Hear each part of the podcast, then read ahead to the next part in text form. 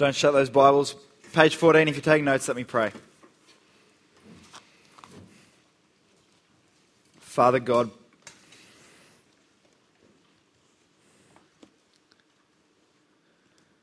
we beg you, please, to speak to us tonight.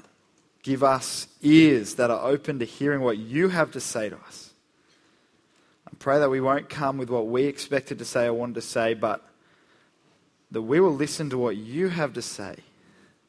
And I pray, please, that you will give us faith, that you'll give us joy, that you will transform our lives through what we hear right now. Please speak through your word. In Jesus' name, amen. All right, well, this is something so horrific that we should not even talk about it. That's what Cicero, the ancient Roman historian, said 2,000 years ago. He said, Crucifixion, that is putting someone to death on a cross, is so bad it should not even be mentioned in the presence of decent Roman citizens. And that's what we're talking about tonight. Uh, they, they called it the most wretched of deaths, so bad that no Roman citizen could be executed this way unless Caesar ordered it. It was only for the worst criminals. Death on a cross remains perhaps the worst and most horrific form of execution in the history of humankind. It's so, the pain is so horrendous that it's literally where we get the word excruciating from. Excruciating literally means from the cross. Now, I'll describe for you the way, the most likely way that Jesus was executed. He would have been stripped naked. Nails would have been put into probably that part of his forearm there. His feet would have been nailed to the cross. And the cross would have then been stood up, leaving him hanging. Death usually comes by suffocation. Stretched out, the weight on their chest is so great that they struggle to fill their lungs with air. Desperate, they push themselves up to take a breath. And that could go on for hours or even days. Eventually, the person would either suffocate or die of dehydration or blood loss or traumatic shock or heart failure. To quicken the death, Roman guards would often take an iron club and shatter their legs so they couldn't push up to breathe. Now, this wasn't done in private, this was done in public places, like hanging a bloody naked man up in front of Hoyts at Erina Fair.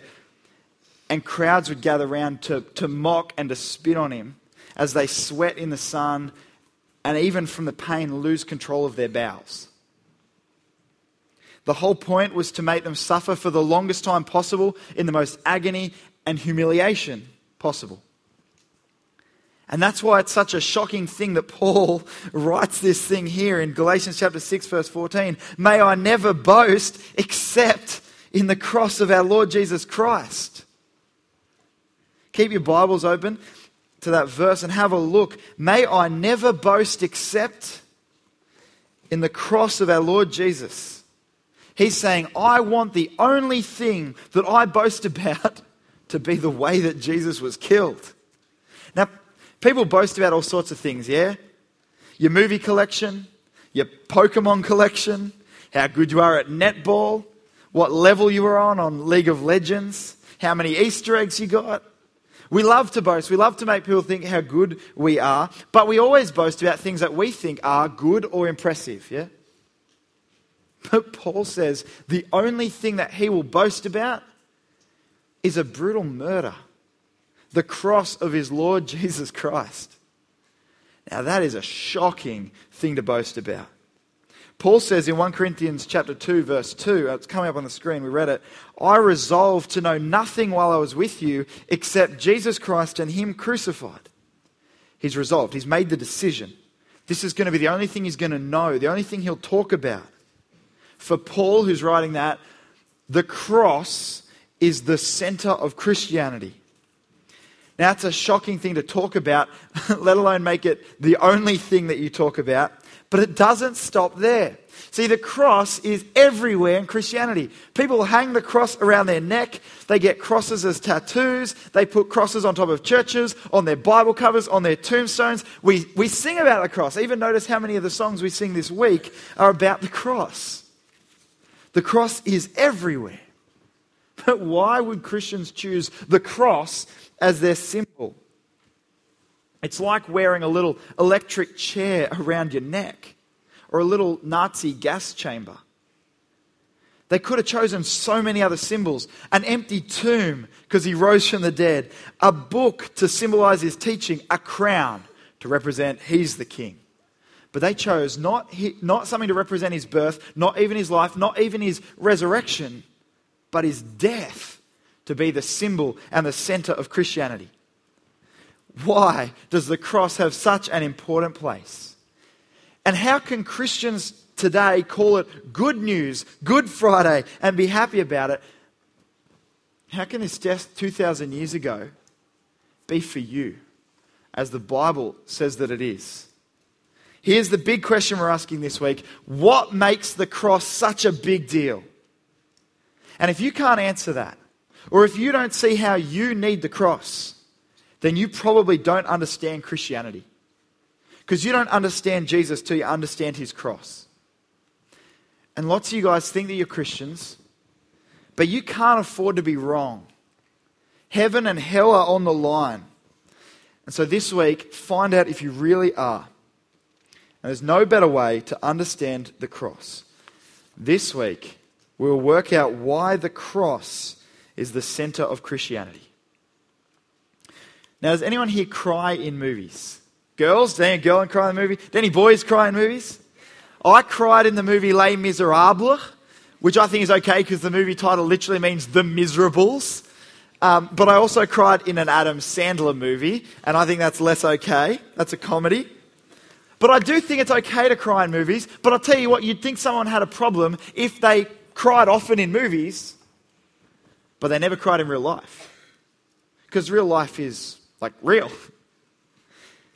Have you ever um, had that hectic experience when you're watching a movie um, and, and it's this crazy movie, gets the end and it says, based on a true story?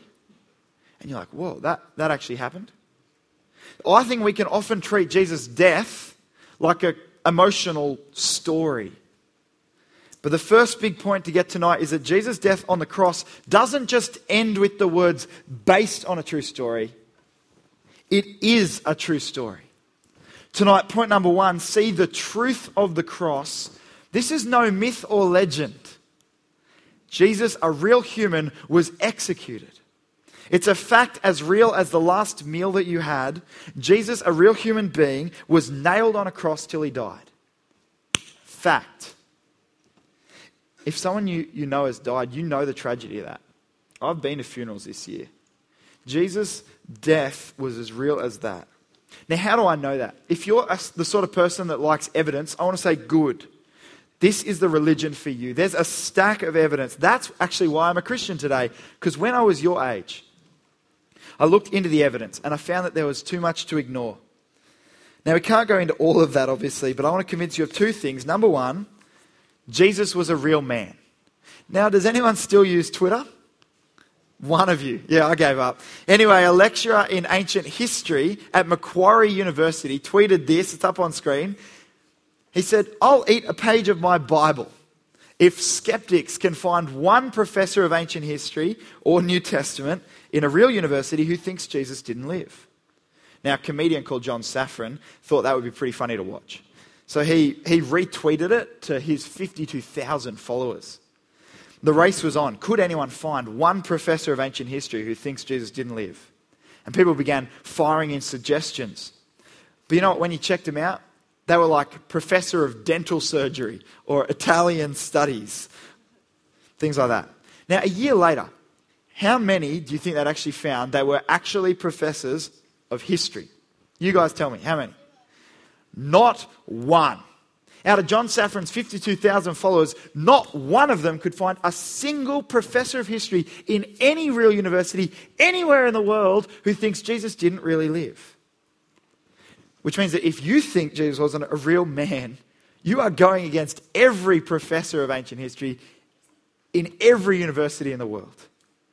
Now, why are they so sure? It's because there's too much evidence, both inside the Bible and outside the Bible. Now, I want to show you something that history would tell us even if we didn't have the Bible.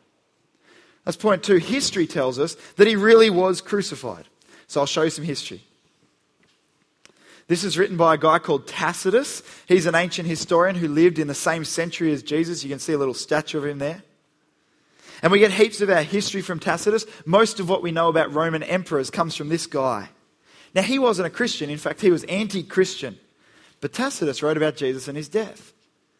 I read to you.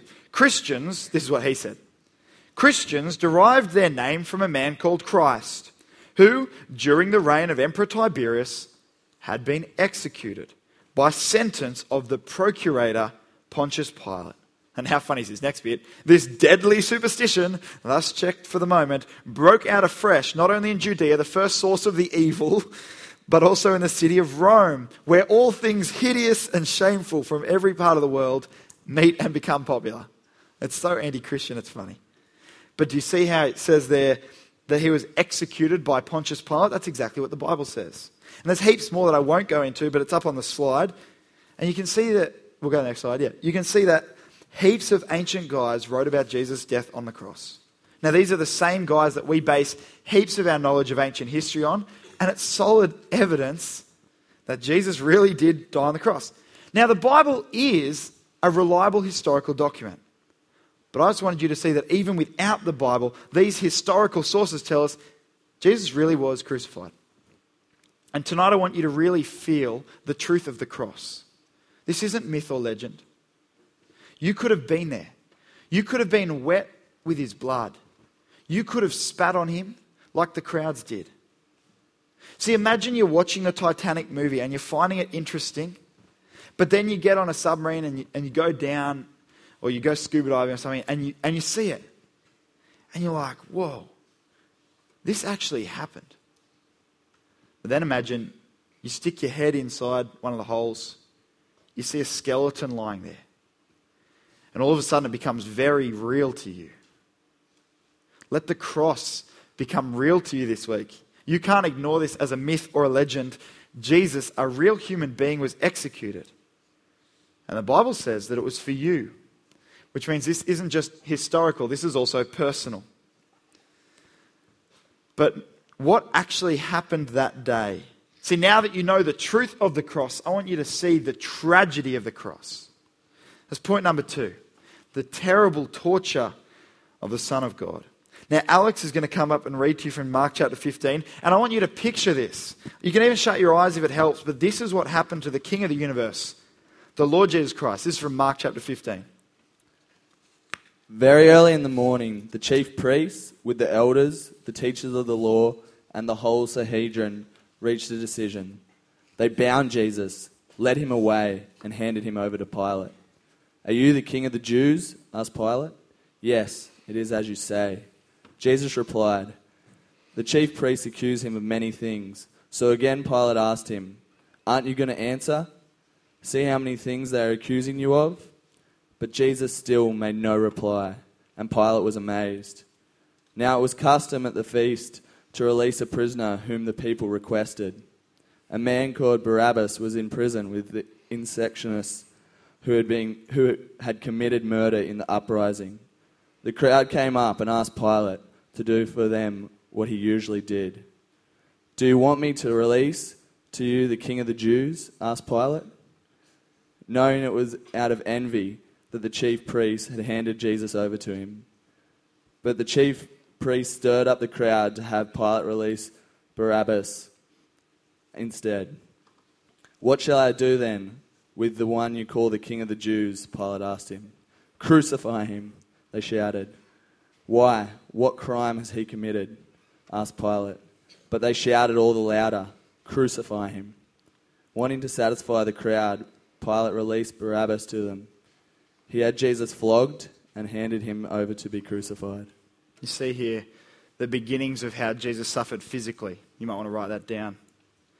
It says in verse 15 that he was flogged. Now, this would have been so painful that actually many people died of it before they even got to the cross.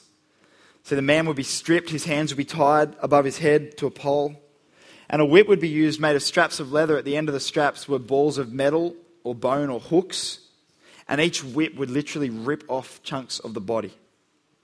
Jesus was flogged like this, he suffered physically. But how amazing is this man? because he doesn't retaliate. He knows where this is going, but he doesn't shrink back. Isn't this the most amazing man that's ever lived? And in that state, having been flogged, the story continues as they mock him. Verse 16. The soldiers led Jesus away into the palace, that is the praetorium, and called together the whole company of soldiers. They put a purple robe on him. They twisted together a, ro- a crown of thorns and set it on him. And they began to call out to him, Hail, King of the Jews! Again and again they struck him on the head with a staff and spit on him. Falling on their knees, they paid homage to him. And then they had, they had mocked him. And then when, and when they had mocked him, they took off the purple robe and put his own clothes on him. They had him led out to crucify him. A certain man from Cyrene, Simon, the father of Alexander and Rufus, was passing by on his way in from the country, and they forced him to carry the cross. They brought Jesus to the place called Golgotha, which means the place of the skull.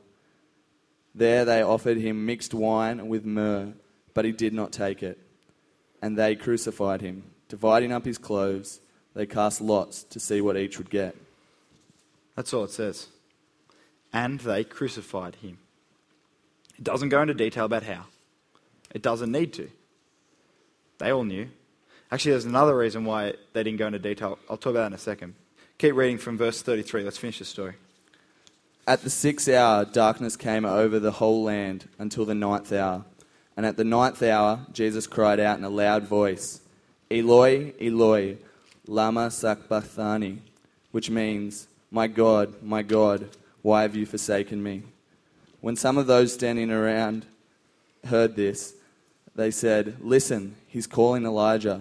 One man ran, filled a sponge with wine vinegar, put it on a stick, and offered it to Jesus to drink. Now leave him alone. Let's see if Elijah comes to take him down, he said.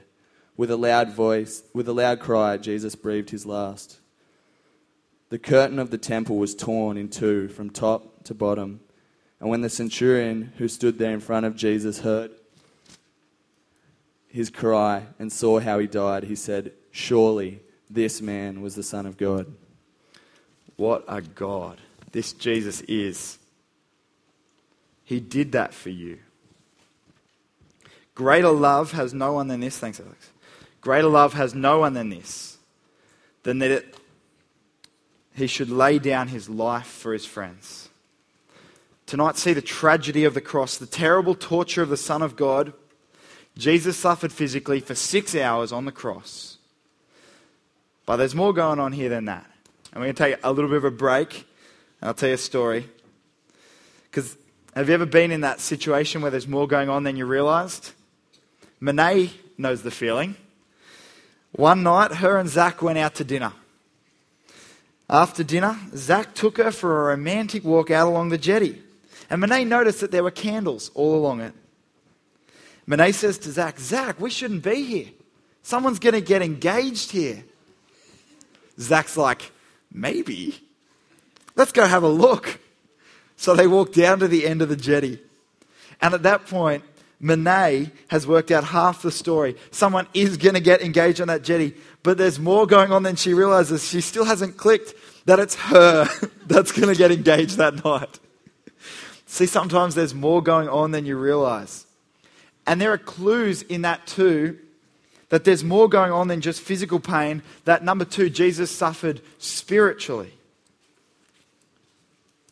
Now, here's clue number one the writers hardly spend any time describing the actual crucifixion. Here's clue number two. If Jesus was worried about just physical pain, he's not even as brave as his followers. See, heaps of Christians through the years have gone to death bravely, even singing songs, because they know where they're going. They're going to heaven. But check out how terrified Jesus was uh, if you turn there, Mark 14 34, otherwise it's up on the screen. This is the middle of the night before Jesus died. He said, My soul is overwhelmed with sorrow to the point of death. He said, Stay here and keep watch. Like you just see Jesus' emotions overwhelmed with sorrow. The book of Luke tells us that he was in such emotional pain, sweat was dripping off him. Now, was the Son of God a coward in the face of death when so many others have died bravely? Or did he know that his sufferings would be more than physical, more than any human has ever experienced? Well, here's clue number three. The thing that Jesus fears the most is drinking the cup. If you've got Mark 14 there, look at the next verse, it's up on screen, Mark 14, 35. Going a little further, he fell to the ground and prayed that if possible, the hour might pass from him. Abba, Father, he said, everything's possible for you. Take this cup from me. Yet, not what I will, but what you will. What is it that he asks God? If there's any other way, take this away from me a cup. Now, what's this cup? Well, it's a common picture in the Bible. It's the cup of God's wrath. Wrath means anger and punishment for sin. So, for example, there's a verse there, Jeremiah 25 15. There's a heap of other verses up there. But Jeremiah says, This is what the Lord, the God of Israel, said to me Take from my hand this cup filled with the wine of my wrath, and make all the nations to whom I send you drink it. So, what's this cup that Jesus is terrified to drink? It's the cup of God's anger and punishment at sin. It's the spiritual suffering that will come as God puts our punishment onto Jesus and punishes him spiritually for the sins of every human who's ever lived. Spiritual suffering that you cannot even begin to imagine. And that's why Jesus cried out on the cross, My God, my God, why have you forsaken me?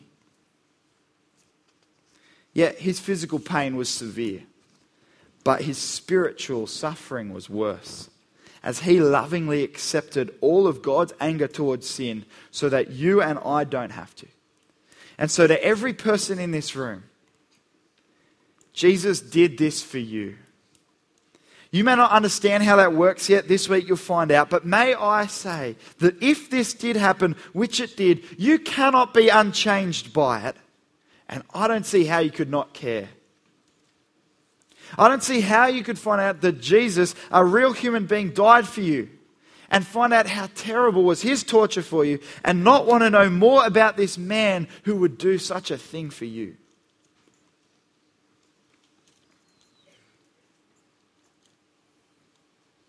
But is it something to boast about?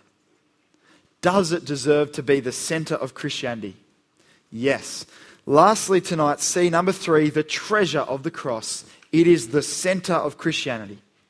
This isn't something we're embarrassed about, it's our treasure.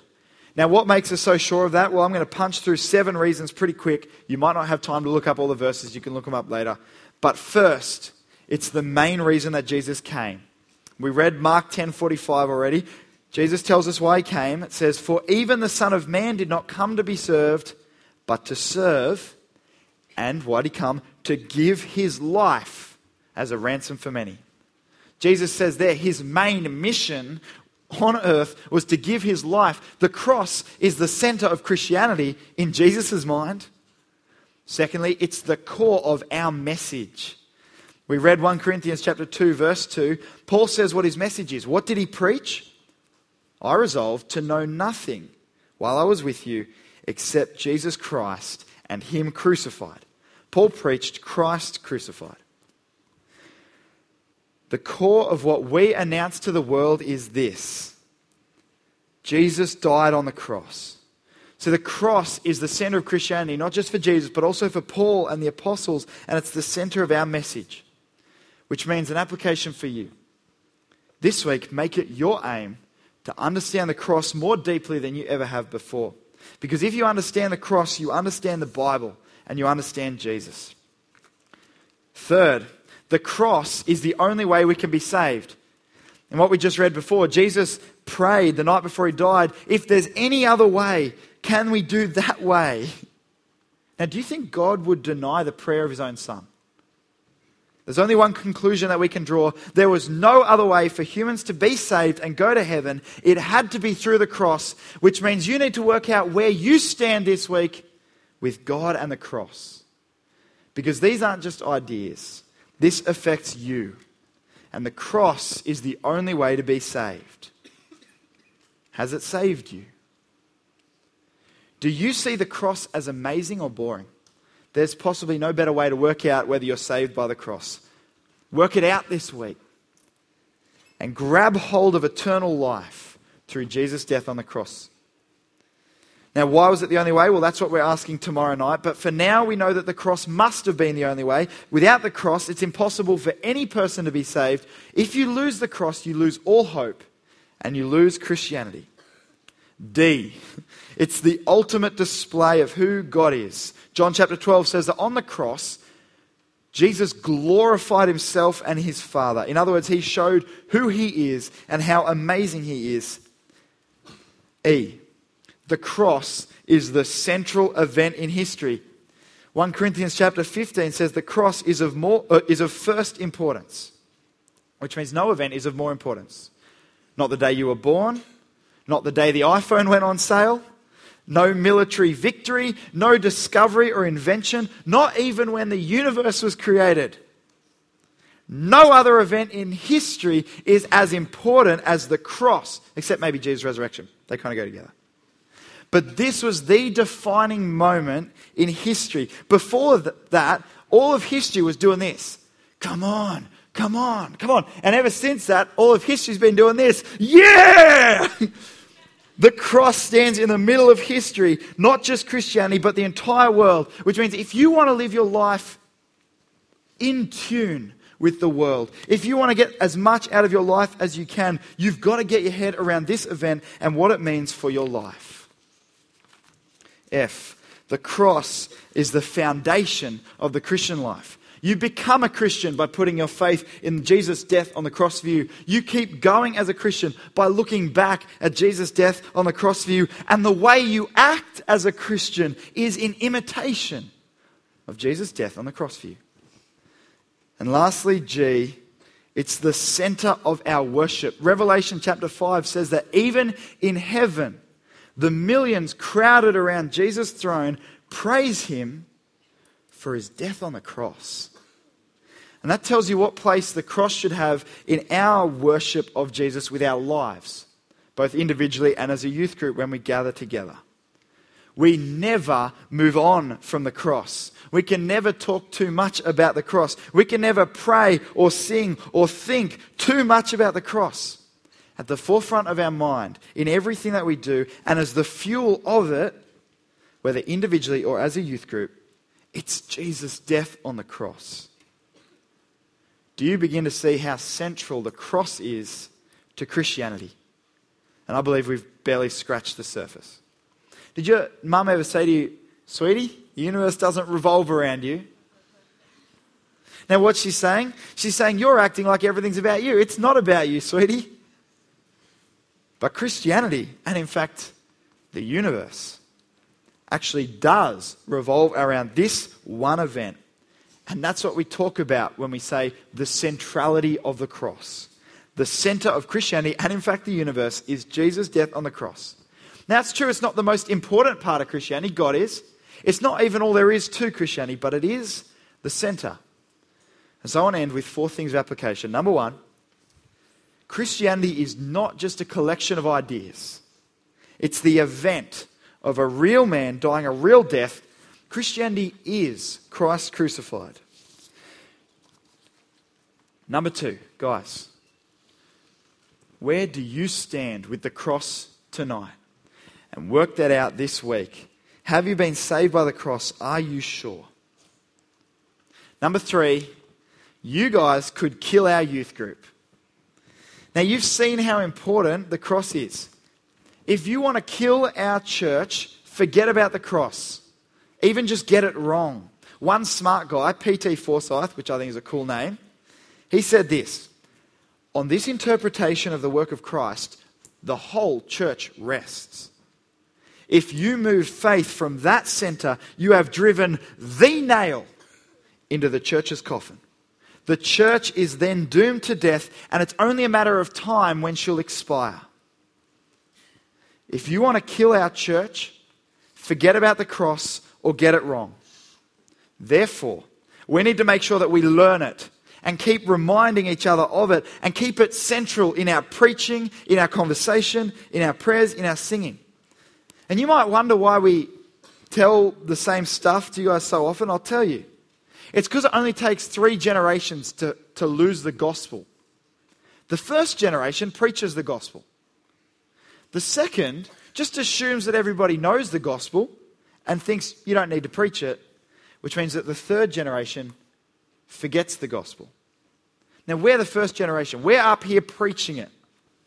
But in five years' time, it will be up to you. Will you still be here preaching the cross?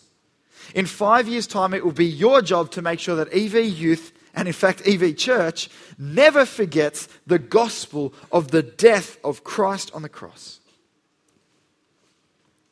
Number four, this week, decide to make the cross central to your life.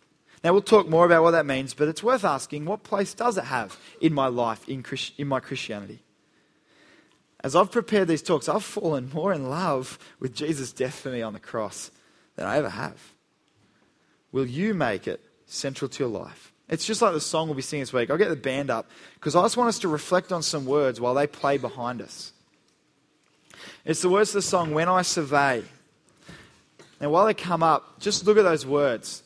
When I survey the wondrous cross on which the Prince of Glory died, my riches gain I count but loss. What's that saying? Everything I've got, no matter how good it is, compared to Jesus, it's nothing. I count it as loss and I pour contempt on my pride. I say, My pride, it's rubbish. What I've got, it's nothing. And then look at that next line there. Forbid it, Lord, that I should boast except in the death of Christ my Lord. That's what I've been talking about tonight. So, yeah, I want you guys to, to play. I just want to give you guys some time to just to read those words and think about it.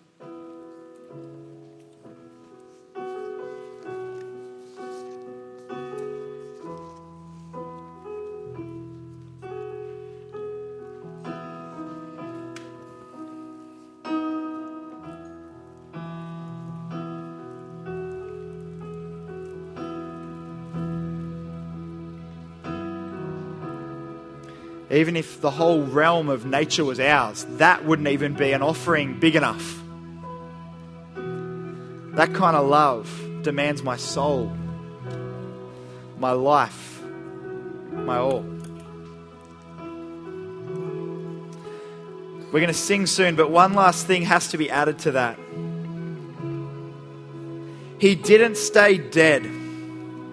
It wasn't possible for death to hold him down. He defeated sin and death and he rose to victory. He lives forever. He's alive right now. That's what this week is about. We're going to sing. Can you stand up quietly?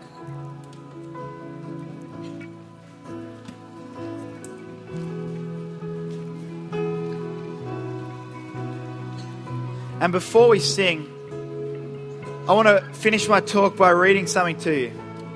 I was wondering if the band, if the band could be a bit quieter than they are, but that's good. Do you want to make a difference in the world? Because you should. And what I'm about to read to you is from a book by John Piper called Don't Waste Your Life. He says this You don't have to know a lot of things for your life to make a lasting difference in the world. But you do have to know a few great things that matter. Perhaps just one. And be willing to die for them. The people that make a lasting difference in the world are not the people who have mastered many things, but who have been mastered by one great thing. If you want your life to count, if you want the ripple effect of the pebbles that you drop to become waves that reach to the end of the earth and roll on into eternity, you don't need to have a high IQ you don't have to have good looks or riches or come from a fine family or a fine school. Instead, you need to know a few great, majestic, unchanging, obvious, simple, glorious things, or one great, all embracing thing, and be set on fire by them. Father God, that thing is the cross, the true cross. the tragic cross, the treasure of the cross. Thank you for the cross. We see the centrality of it. Please make it central in our lives. Let's sing.